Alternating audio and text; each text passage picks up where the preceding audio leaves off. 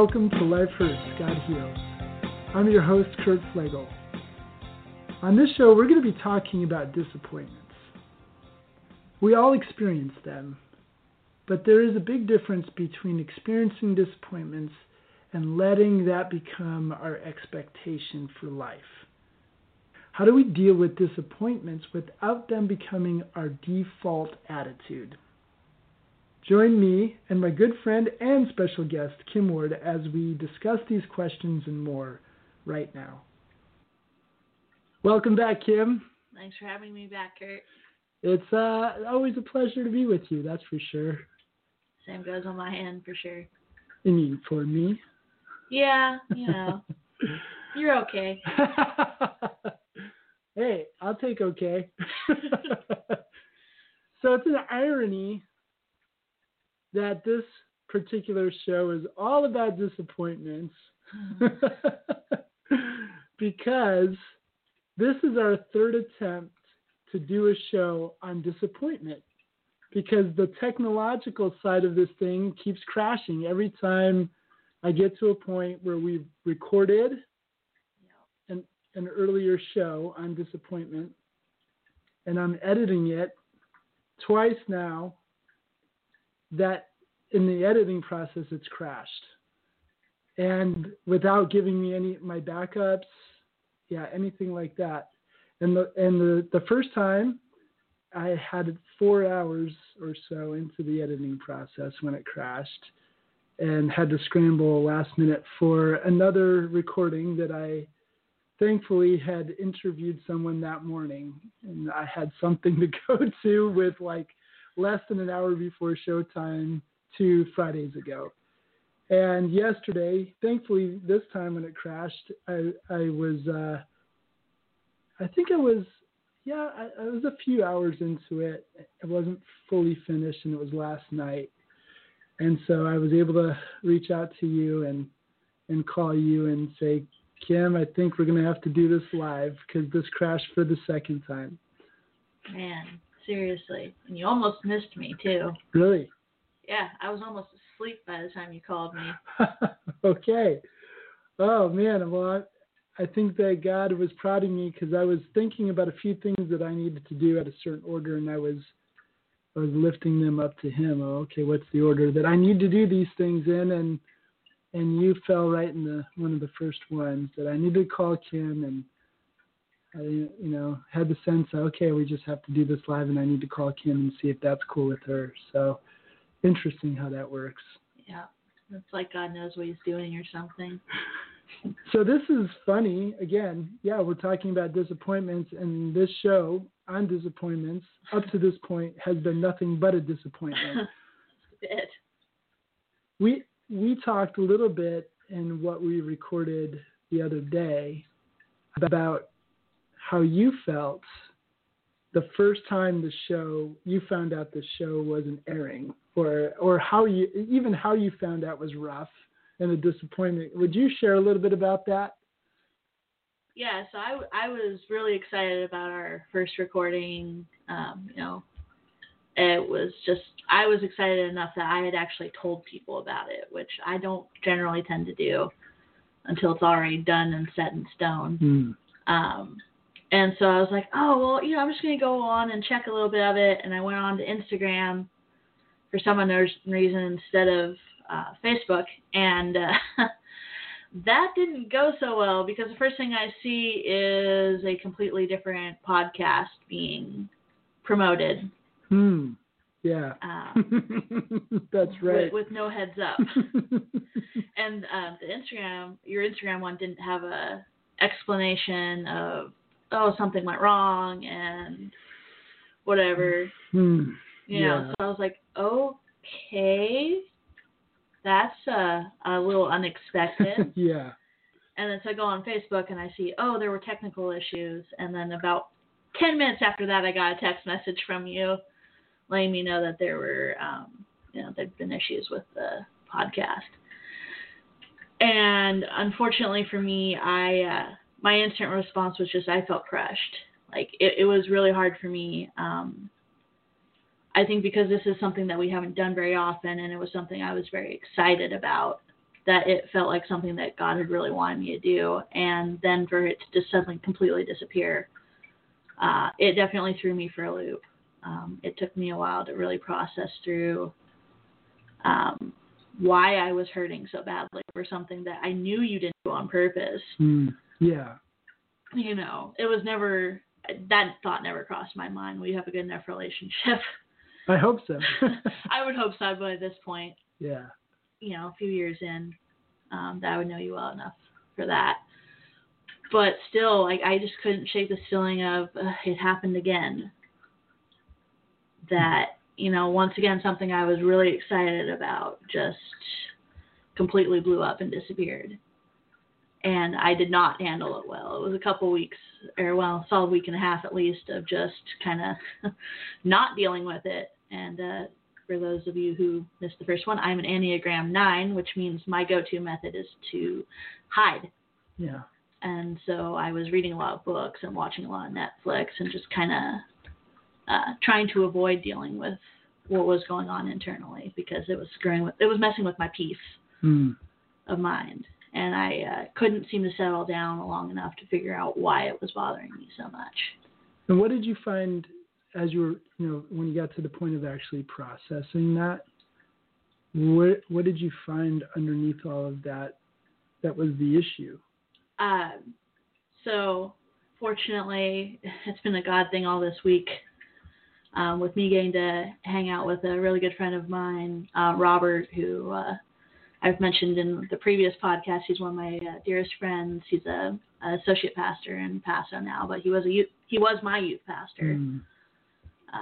back in the day, all of 18 years ago now. Wow, that's a long time ago. You're old. mm-hmm. You really want to start playing that game? I don't think you do. Um, but I at that point I was I was knowing I was going to have to talk to you about what had been going on. And I didn't know how to process it, so I started talking to Robert. And he was kind of like, "Well, what's what's going on behind that?" Mhm. And I have had a history of times where it felt like I prayed to God for something and maybe it initially happened and then something would go horribly wrong and everything that I was so excited about would completely disappear. So, what was happening with the radio show, that disappointment, which may not seem on the surface to be something huge, triggered a response because of previous disappointments? Yeah.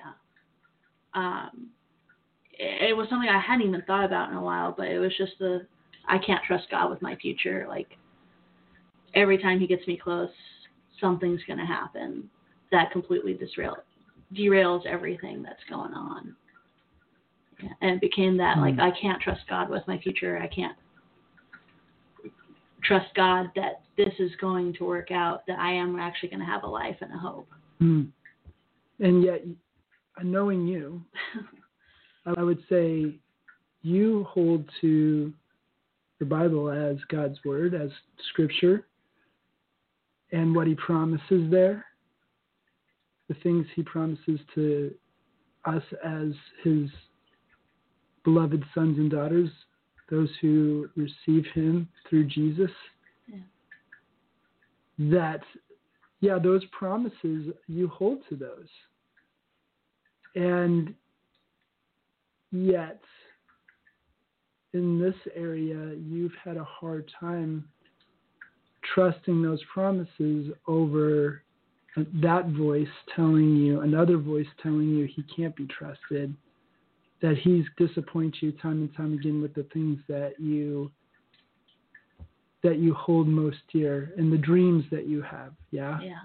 So some those circumstances that have led to that. What are some? I guess what I'm asking is, what are the some of those circumstances that have led to you believing that voice, listening to that voice above the voice of God and His promises to you?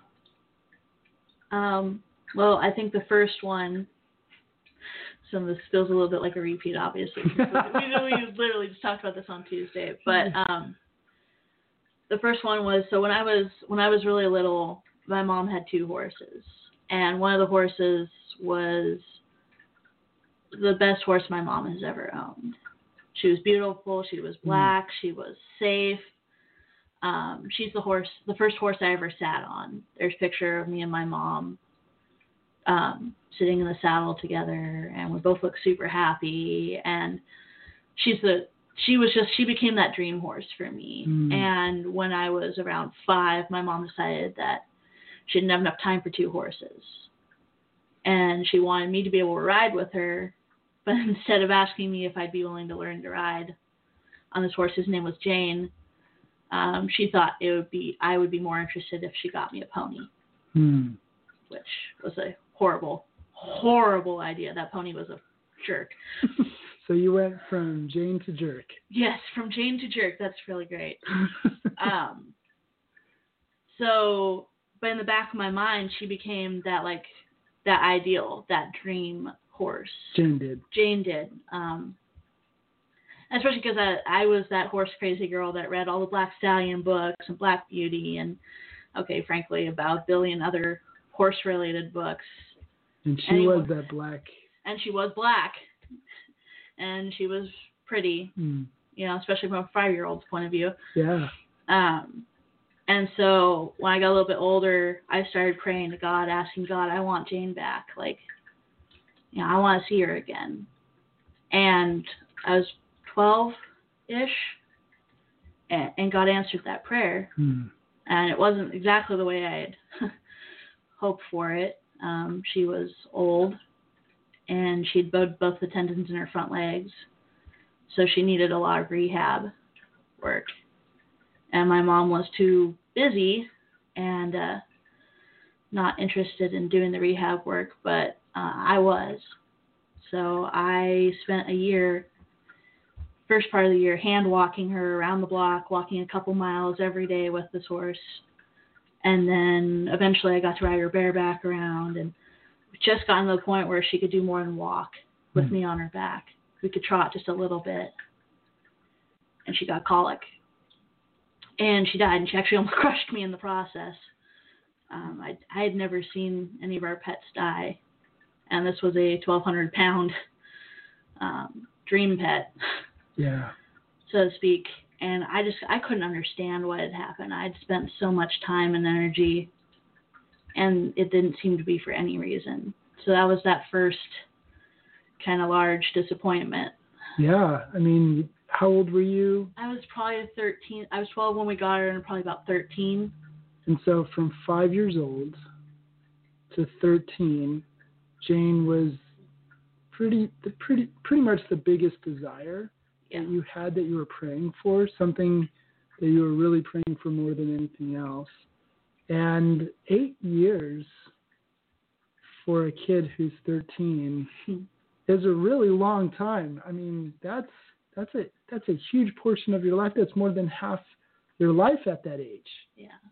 And so to be praying and putting so much effort into that, especially seeking God on that, you know, trusting Him, probably the biggest, the first biggest burden and dream that you had that you bring to God, and to see that just come, well, to literally die before your eyes is a is a huge disappointment to say the least. Yeah. And, and it was. So what what was your sense I guess what were, how are you feeling towards God in all of that when that happened? I had a very different relationship with God then.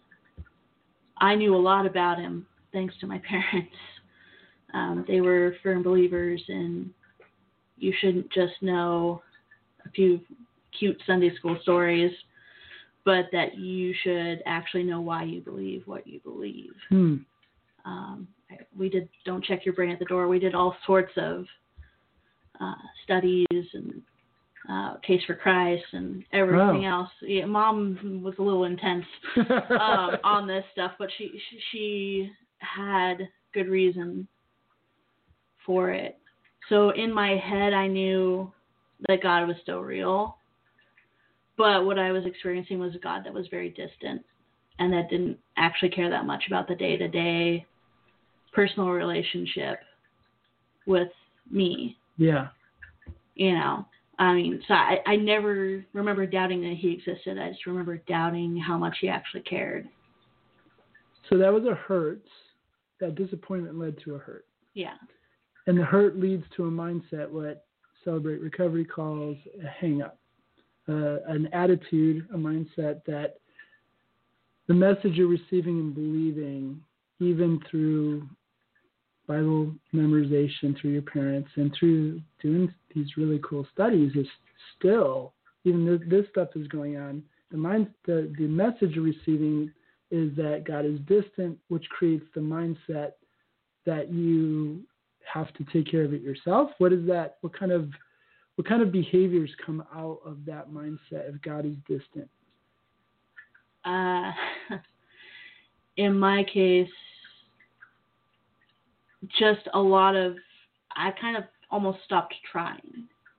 Like praying? Try, well, not just praying, but honestly, like there was also I was at that time was receiving messages of you should have never been born and you're going to fail. So from I, people. from from from people that you know they were some of the biggest influences in my life. They were family members telling me these things.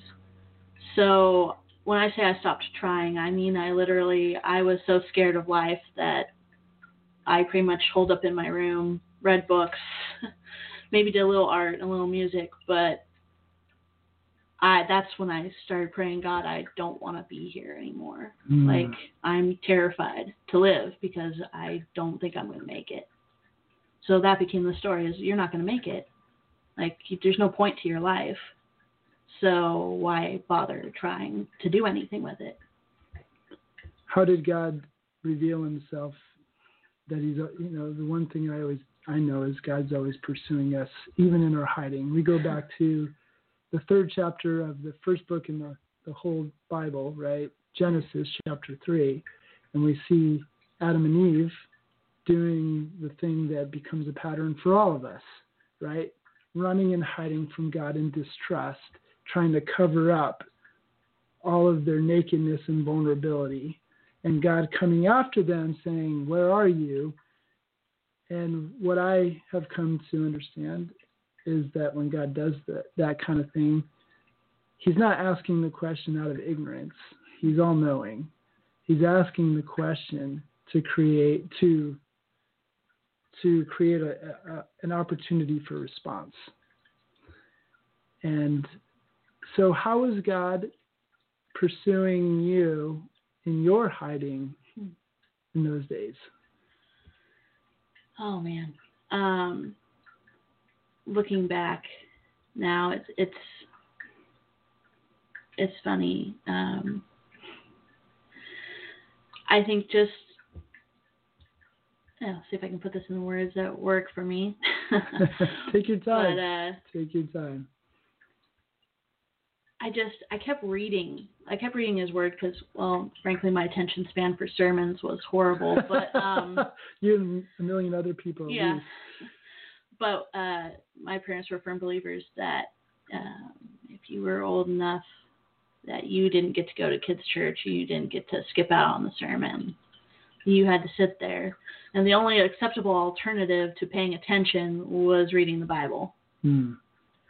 And so I kept reading all these stories about God showing up. You know, I loved David and um, Daniel and a lot of the Old Testament stories because they were actually stories. So they kept my mind engaged. Hmm. You know, and I kept going, well, I keep seeing him, and it kind of stirred up a hunger in me that I didn't do anything about necessarily, but a hunger to experience that for myself, to experience him being personal and close, like it seemed like he was Hmm. um, with David, with Daniel, with all these Old Testament People, yeah. people. Yeah.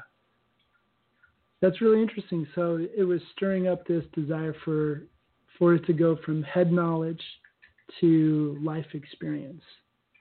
God was stirring that up in you. Yeah. And what I know is that this is a war for our hearts and minds. And there is an enemy Yeah. who is the father of lies and a murderer since the beginning, as Jesus describes him, who will war against those desires. And I think what how he hit you early on was in disappointment and these other you know and the other messages you received about that you shouldn't have been born. So how did he what kind of disappointments did he hit you with when this desire to pursue God starts welling up in you? Um, well, he, he took his own sweet time with it a little bit. Uh, so I have a younger sister who you know because she's the reason that we have this friendship that we do now. yes. Um, but right about then, so I'm I'm two years older, so I'm about 18 at this point. Um, my friend Robert just became the youth pastor, and my sister is crashing and burning. Hmm. And I'm going to bed at night, not wake, not knowing if I'm going to wake up in the morning, and she's not going to be there. That, Physically. physically not going to be there. She uh, she was cutting and she was Hmm. um, suicidal, and to say that uh, the years between 18 and 19 and almost 20 were crazy is a little bit of an understatement. Um, it, it was a pretty consistent thing to have her go to the emergency room because she cut herself too deep, or um, our house was just chaos at that point. And in the middle of this is when I'm starting to feel like this major tug on my heart because at this point I'm so alone. Like I didn't trust anyone. So, but I knew God existed. and so I'm trying to turn to him in the middle of all of that. And it drove me deeper towards him. Wow. Um, it was a crazy thing. What what all that craziness that turned my sister away from God is what what drove me to him. Interesting. Yeah. And so in that period, we see the two choices we really have, right? And it, it the choice to, in the disappointment, to run to God, or in the disappointment to run from God. Goes back to again the garden, right? Yeah. We can either, in the fear, in the disappointment, we can listen to the, the lies of the enemy telling us whatever he's telling us specifically for us, the lies he's telling us about God and about ourselves, and we can believe those and run and hide.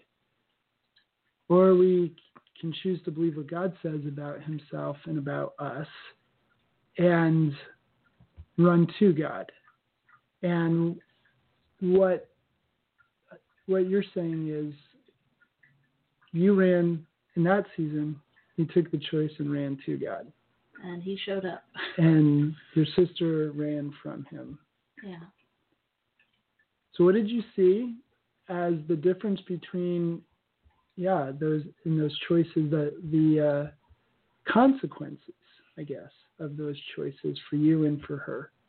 Well, for me, running to him eventually led to, as we talked about in the first podcast, um, it led me to YWAM. And it led me to actually, YWAM. YWAM, sorry, Youth with a Mission. I keep forgetting that not everyone knows my acronyms.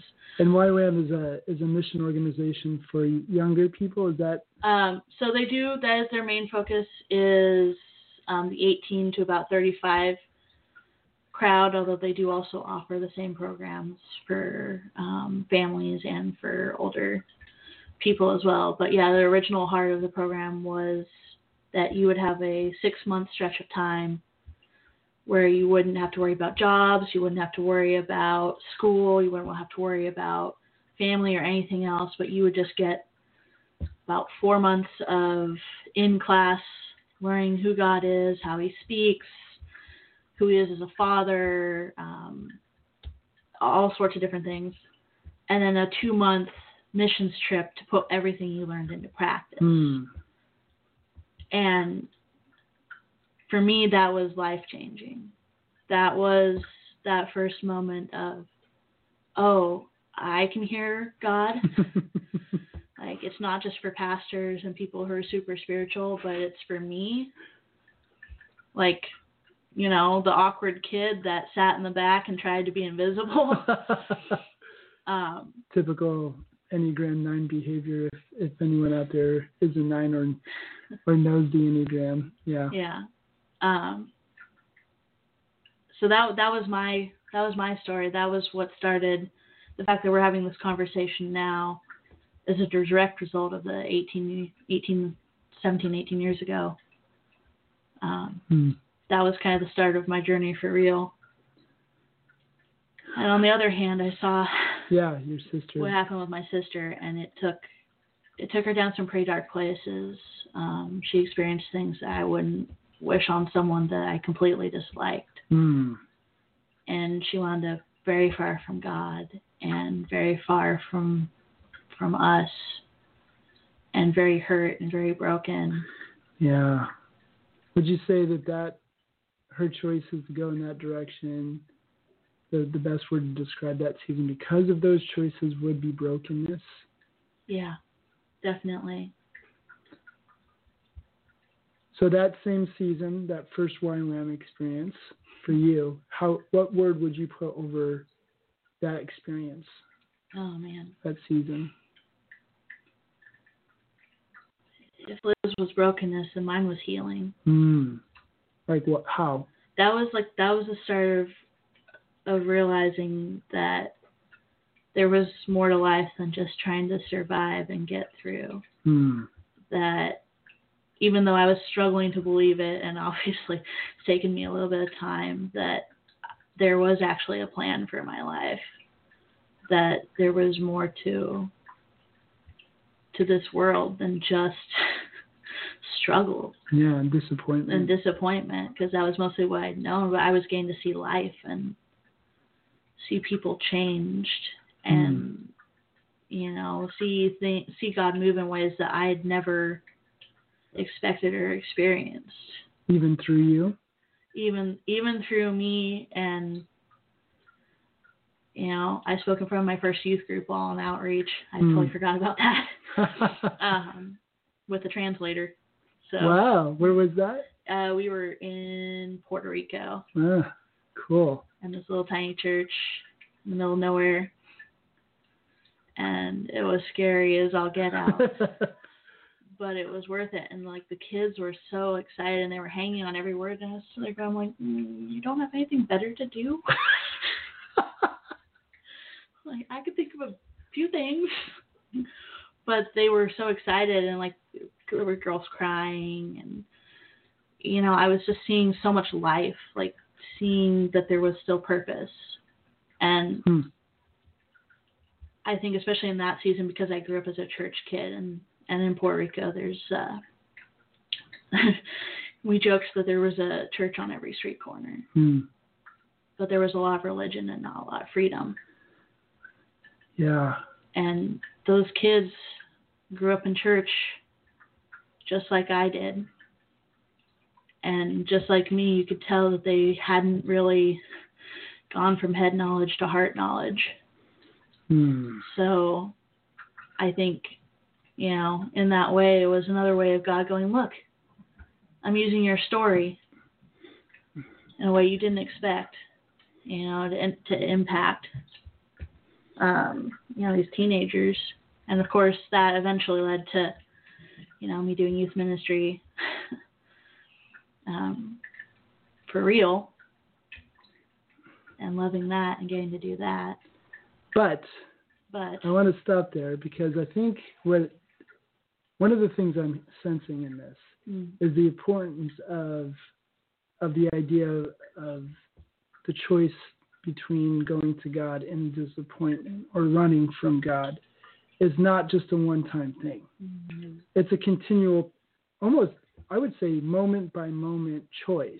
Right? We're going to be disappointed a lot in Yeah. life. That's just the world we live in because of we mentioned Adam and Eve going all the way back to the garden. God gave them choices, and they chose to go down a path to run away from God that brought disappointment uh, and made disappointment a reality in this world. Death, disease, disappointment, all of these terrible D words, you know, darn it. And so it's a constant temptation well, it's a constant reality that disappointment occurs, and a constant temptation of what we're gonna, what are, you know, what are we mm-hmm. gonna do with that? So that wasn't the only time. That wasn't the end of the story, right? Oh no. What What are some disappointments you hit, even in the YWAM years and in the youth ministry Oh, years, yeah. that threaten to derail your trust in in God's promises? That that you had more than he had more that he had more than survival in mind for you. Yeah. Well, in, this case, um, with me, after I finished my discipleship school, God immediately um, was like, "Hey, you're going back," and they had a summer program To YWAM. to YWAM. It was a, a mini leadership school that worked alongside um, their summer of service program for their 15 to like 18, 19 year olds. So, you know, kids that were a year to two younger than me in some Mm. cases. And I was so excited. I have no idea why because I don't didn't want to be a leader and I, I still say that God blocked my ear to that word when they were the- talking when, about when we were talking about when I was talking about it because I was using those words. I was saying it was a mini leadership school, and I wasn't freaking out. That's funny. Um, and it was it, for in that case that was an example of God providing. I came home with thirteen dollars in my bank account. Had two and a half weeks from this is from the first trip. from the first trip. okay. So there, I had there was this little tiny, tiny gap. Thirteen dollars in my bank account needed probably three hundred dollars ish, Hmm. ideally more. And um, had my dad going, "No way, it's not going to happen. It's impossible." Hmm, I And- love that word. Impossible. yeah, well, uh, God was laughing definitely when my dad said that because I came back to do a report because my church had had um, pretty well paid for all of my outreach phase, and the pastor's like, "Well, what do you want to do next?" And, and I go tell them about the school, and I walked off the stage, church ends, and people just start walking up to me and handing me checks and handing me money. And I think I walked out the door that day with five hundred dollars. So much for the impossible. So much, yeah, so much for the impossible. Um, and then, of course, the program. uh, Once I got there, my journal is full of entries going, God, what are you doing? I don't want to be a leader. You're insane. um, this is crazy.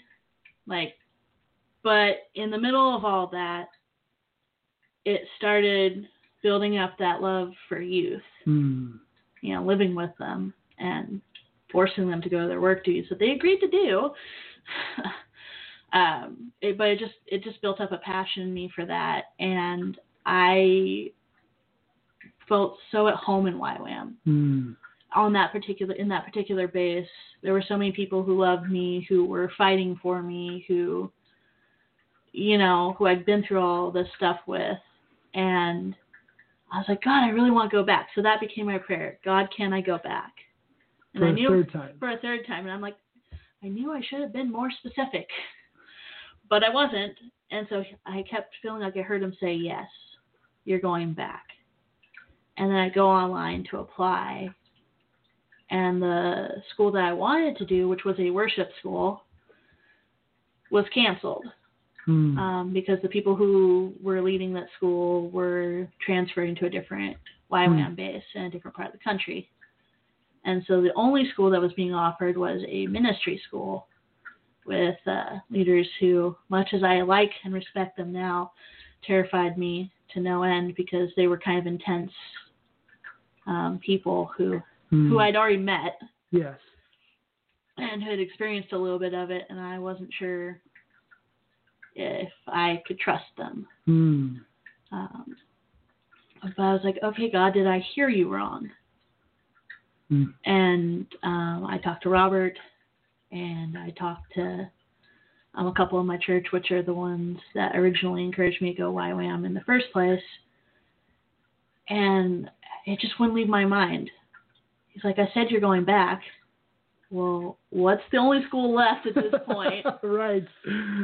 Uh, There's like, there's plan A or plan A. it's like you're going back. So I wind up going and applying and getting accepted for the ministry school. And one of the things besides hearing from God, you're going was it's going to be harder. You heard that before you went. Before I went. And I'm like, I don't care, God. I want to go. You want me to do this? I mean, I'm 20 years old. I am on, well, as on fire as a nine gets. um, it was definitely making me uncomfortable with my enthusiasm levels. Uh, I couldn't seem to stop being enthusiastic about it or about almost anything at that point. Um, and it was a fight the whole time to get there. Uh, the enemy started going, "Oh, are you? Did you really hear that?" My parents were not supportive of this third school. They they were hoping that YWAM would get my brain on track, air quotes, so that I would go to college and get a steady and safe job and Mm. cause them to no longer worry about me. Mm. Uh, that still hasn't worked. Um, so by the time I get there, I'm completely exhausted, and I'm in the, the middle of a nice desert season where I'm trying to find God, and I can't sense His presence for the life of me. and in the middle, so that was disappointing after two really incredible experiences at YWAM. Yeah. Now you have this desert experience, this dry season, spiritually dry. What was the what was the biggest disappointment and the message you received during that season? Uh, so the biggest one would have been we. So we all split the because it was a ministry school. Um, they split everyone up based on what they were interested in. So me and this other guy Joel wound up with a church and a youth pastor in the little town of Angels Camp, California, and we were interning. You know, essentially we were youth mission youth interns, Okay. which in this case really meant grunt labor to do all the things that uh, that uh, this particular youth pastor had a hard time saying no. Hmm. So he would say yes to everything, from you know setup and yard duty, and frankly landscaping and planting trees and. Uh, That's interesting. I'm not sure if he would have said yes to that one if we weren't there, but all the other stuff was stuff that he actually did. Um, and at the end of the two month internship, he sat us down for our final meeting and we had our one on one. And he told me I had no business considering being in youth ministry. He told you that. He told me that. He said, unless God changes something drastically, you have no business being in youth ministry. Now, what did he get to observe in you doing youth ministry that would lead him to that opinion? I haven't the foggiest clue because for the most part we didn't really do anything that actually had a lot to do with youth ministry outside of uh, I kind of re- did my reinforcer role Hmm. of making sure the kids were behaving. So you really didn't have any opportunity to even reveal God's gifting to you in that area or calling Yeah. because you're too busy planting trees. Well, yard duty and other things probably would have been a little higher priority, but yeah, yeah, it, it, I definitely never have quite figured out where he Huh. got that from since we didn't really do much that I would have said had actually to do with youth ministry specifically. All right, so here's the question. In that season, you hear this, which goes directly against what God has been revealing about about your life, as you know, as far as youth ministry goes, and Yeah. the desire that He's bringing up in in you. So, did you, in that disappointment, which I, I can't imagine the the level of disappointment that was, the hurt that came out of that. But in that moment, Hmm. did you run to God or, or run away? Oh, I ran so far Hmm. away. I uh Yeah, yeah, I definitely did not I mean, I made small attempts, but I was if if I felt like I was hearing God say anything about the future, I was shutting that down in about half a second. Hmm. I was more than willing to hear I love you, but I wasn't willing to hear I have a plan for you. Hmm. Why is that? because I, I just couldn't believe it again. Like the the hurt from the disappointment was just so great that I wasn't wanting to risk feeling that hurt again. Mm. And of course, then um, we have uh, once I got back, we have we a pastor forced out and not the church not handling it well. Um, my mother kicking me out of the house and re- going to the same church as me but refusing to talk to me. Wow. We have uh, my best friend Robert and his wife. Once the pastor leaves, they leave and they move away. Because he was the youth pastor and He was the youth pastor, he, and it, he prayed about it and felt like God was calling him to go. Like he didn't do it hastily. Yeah. I mean, I at least didn't get blindsided by that one. Yeah. And then I was staying with a lady from the church, and when the pastor got let go, she's like, "Hey, he has a big family. I'm gonna go stay with one of my kids, and I'm gonna let him have my house, but that means you have no place to live." Mm. So, Wow. yeah, The so hits keep the, coming. the hits keep coming. I wind up there was a family in the church who um, I had known the dad pretty well, and their daughter is like a year a year older than me, and they're like, "Well, my wife could use some help, so you can come and move up to West Point, California, with us."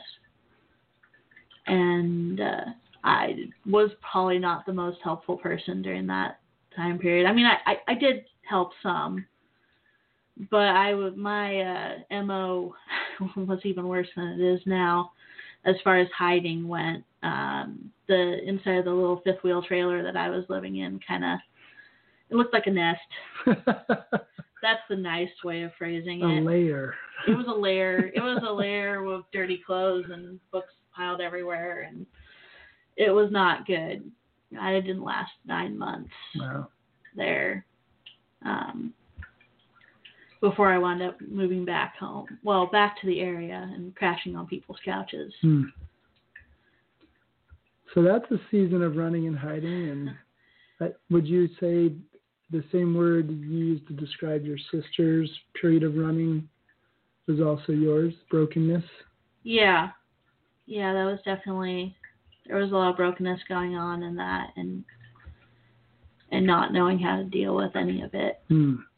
and thank thank thank God literally um that despite all that brokenness I couldn't think of what to do so I wound up going and helping volunteering with the youth ministry because I just couldn't seem to get away from it. Isn't it interesting? We talked about how God pursued you in the earlier season Yeah. and you ran to him even when your sister ran away. And then you have your season of running away and he still is coming after you like he Mhm. again, like he did Adam and Eve. And somehow you find yourself back to serving in ministry, even though that's probably the greatest disappointment of your life. Hearing someone say you'll never you'll never be a leader in youth ministry Yeah. and you find yourself back serving in that very ministry. I mean, that could that could be seriously harmful, you know, to a person to be in the place where they have their greatest disappointment, and yet that's where God put you. Yeah. So, what was your reaction to being serving in youth ministry when, when you had that echoing in your head that you'll you were never cut out to be a leader in youth ministry, even though that's what you felt God was saying? Well, it was a wrestling match for sure within my heart because there was a part of me that loved it, Hmm. that was getting life from it, and there was other part going, dude, pull back now before you get hurt again. Uh, I love the Josh Reebok quote that says, um, "How the parts of me disagree, it's a wonder this body doesn't shatter." Because that was Mm. literally it was that tug of war of Hmm.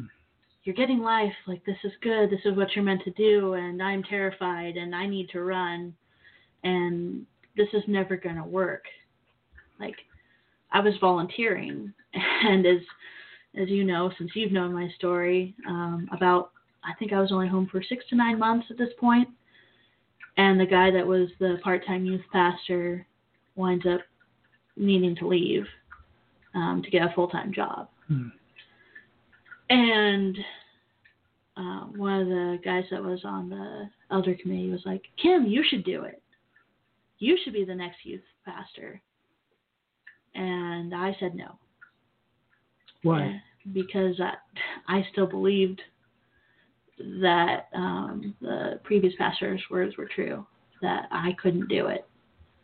And I said no two more times.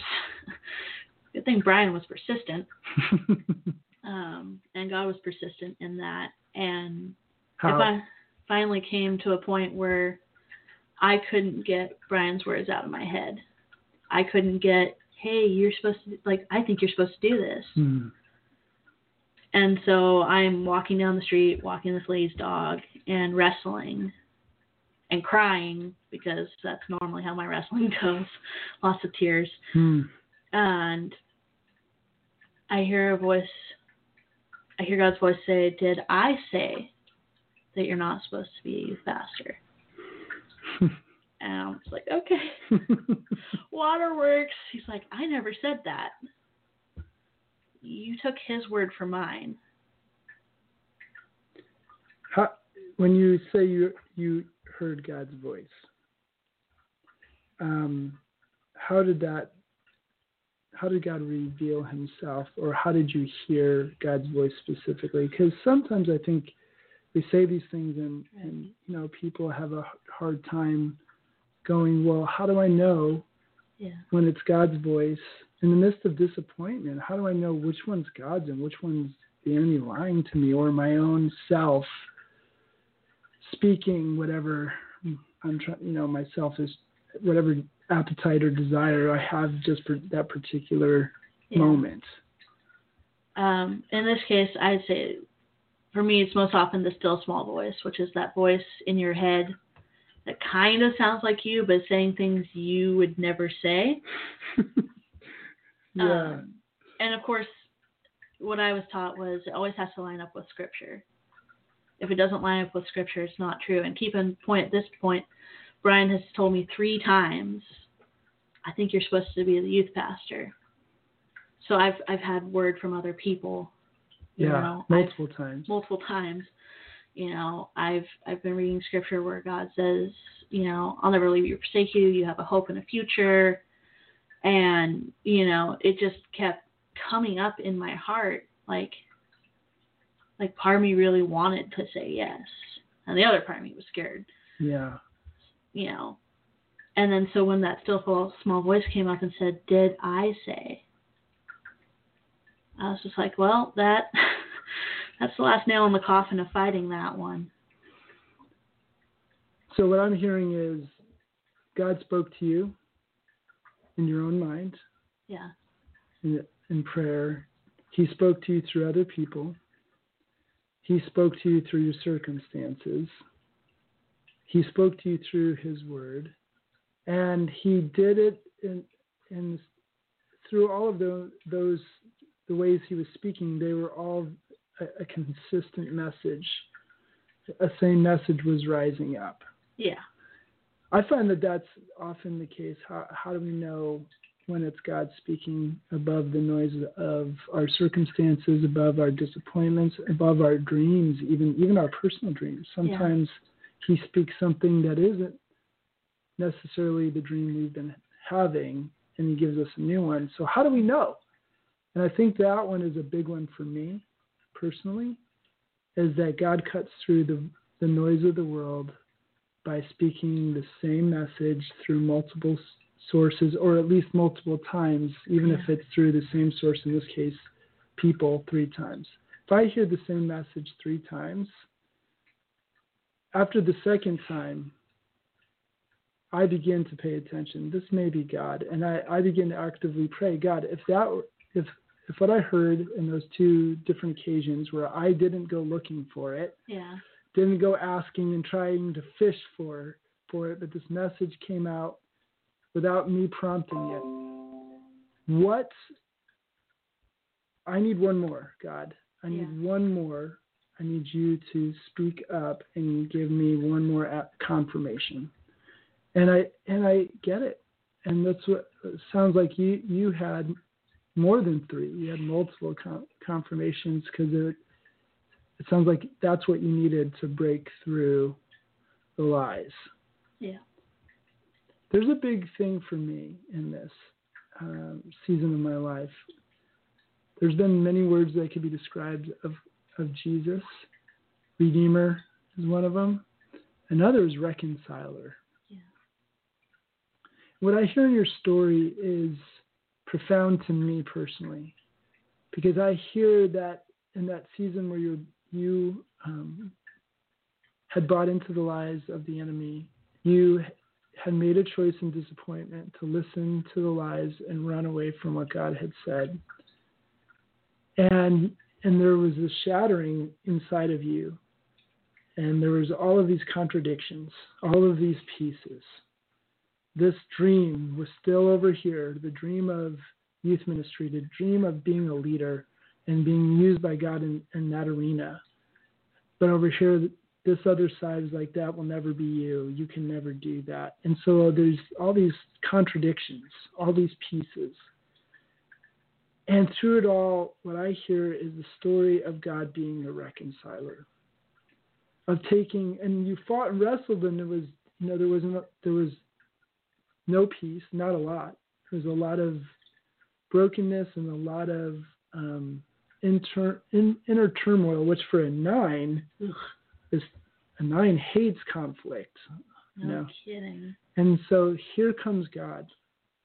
Even though you're resisting, even though you're the one who is allowing the conflict to continue, even unconsciously, because you're believing the lies of the enemy, God is the reconciler who's taking all of that turmoil and bringing every piece, every contradiction together, reconciling them into harmony within you as He continues to pursue you and he softened you and your defenses and resistances to the point where you would see that he is still God in the midst of the disappointments, that he was still speaking an affirmative message to you that yes, you ha- I have a plan and a purpose for you. Yes, it is in these areas. And that sounds like that moment you you finally let go of of the disappointment and the lies it was producing and uh, received what God was saying. Yeah. Well, mostly. At least that was that was the start. I will say that because I went into it still feeling like I was going to fail, okay. but not being willing to let that hold me back anymore. yeah. Nice. So you you accepted the invitation even with fear of disappointment still there. You, you moved in. And so how did God affirm that? What are some of the ways that he affirmed that in that season? Oh man. You know, it was I loved the almost 5 years that I got to do that. I got to see kids grow up. You know, I got to watch them from the time they were little sixth graders, annoying the crud out of everyone else in the youth group. And um, even though I, I stopped being paid after five years, I still actually continued on with those students and got to see a lot of them graduate high school. And I will say I didn't necessarily see much in the moment. Um, with the kids I was dealing with, they were mostly non church kids who were coming in at least as wounded as I was, Hmm.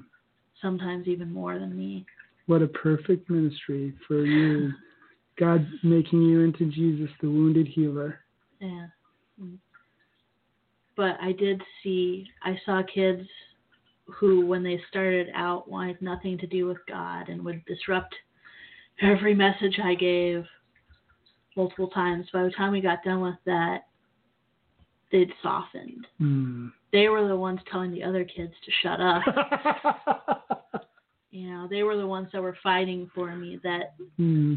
That when things all went south um, with that particular ministry, that they were writing me notes, that they were checking on me to make sure I was okay. You know, they were pursuing me and going, "We love you. Like, we still want to do youth group. Like, we still want you in our lives." Hmm. You know, so it became a thing of like, "Oh, I guess I did have an impact on them after all. And then I actually, um, just in the last year, um, one of my students who was one of my boys. Um, When you say that, you I mean, I mean, like one of my sons. Mm. Uh, this particular kid, I, I spent a lot of time with him, and he let me know on Facebook. He's like, "You had such an impact on my life." He's like, "You taught me what grace looks like. You taught me what forgiveness looks like," and wow. I, I just about broke down into tears in that moment, going, I had no idea. You know, I was just trying to love you guys Mm. because that's what they needed most. hmm And and to get that message, you know, now was like, oh, okay. Kim, do you think if you hadn't gone through the disappointments and wrestled through those things for yourself, you would have been able to be that kind of a leader to them? To be honest, no. And I know you and I have had this conversation. Um, I had to come to a point in the last year or two where I was wrestling with God um, about my adoption, about all the pain I'd gone through. And God kind of did a, I'll give you a choice. What if I took you back and put you in your birth family and you still got to know me? But every person that you touched because of what you've been through, you wouldn't know them. Mm-hmm. And I had to go, I, I can't not choose the people that I Yeah. love.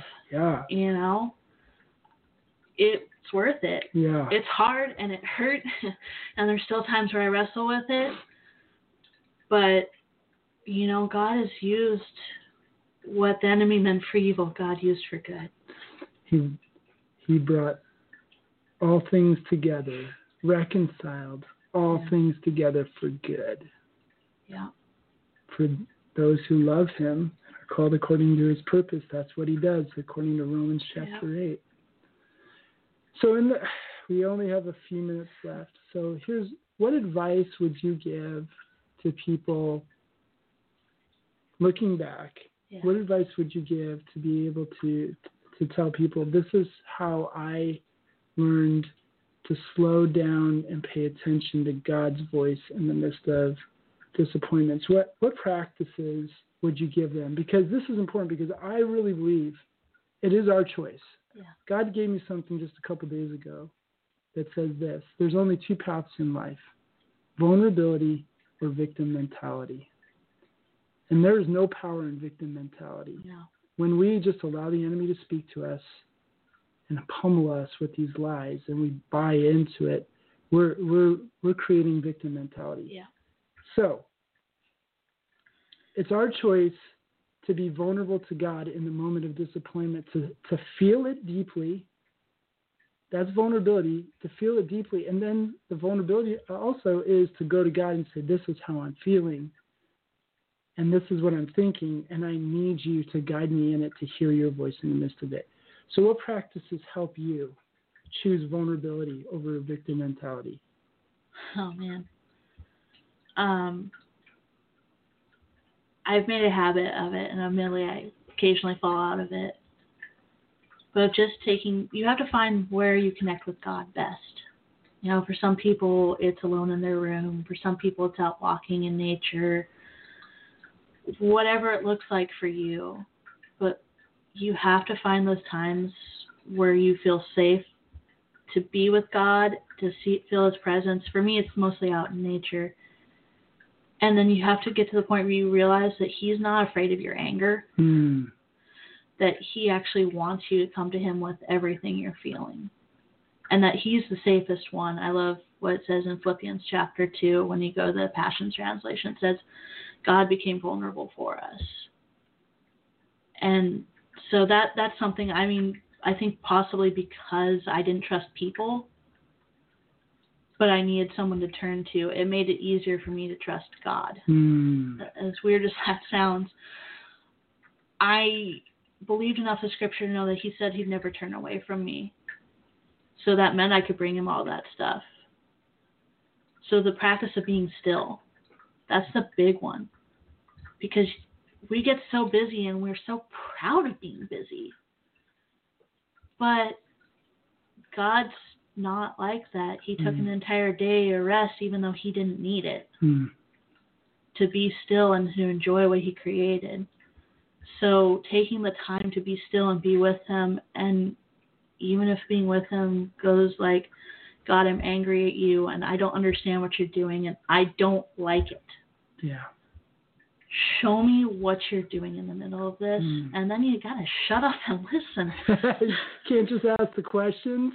Can't can't just ask the questions, and that's a hard one because I like to get instant responses, and um, sometimes he does, but sometimes the invitation is to just sit with him, like you would any friend, Hmm. and sit with him and be with him in the middle of the process. And You- You're reminding me of a, a quote that I heard years ago from the guy who pastored the church I was on staff with first. It Just says this. He said, "We ask questions of God.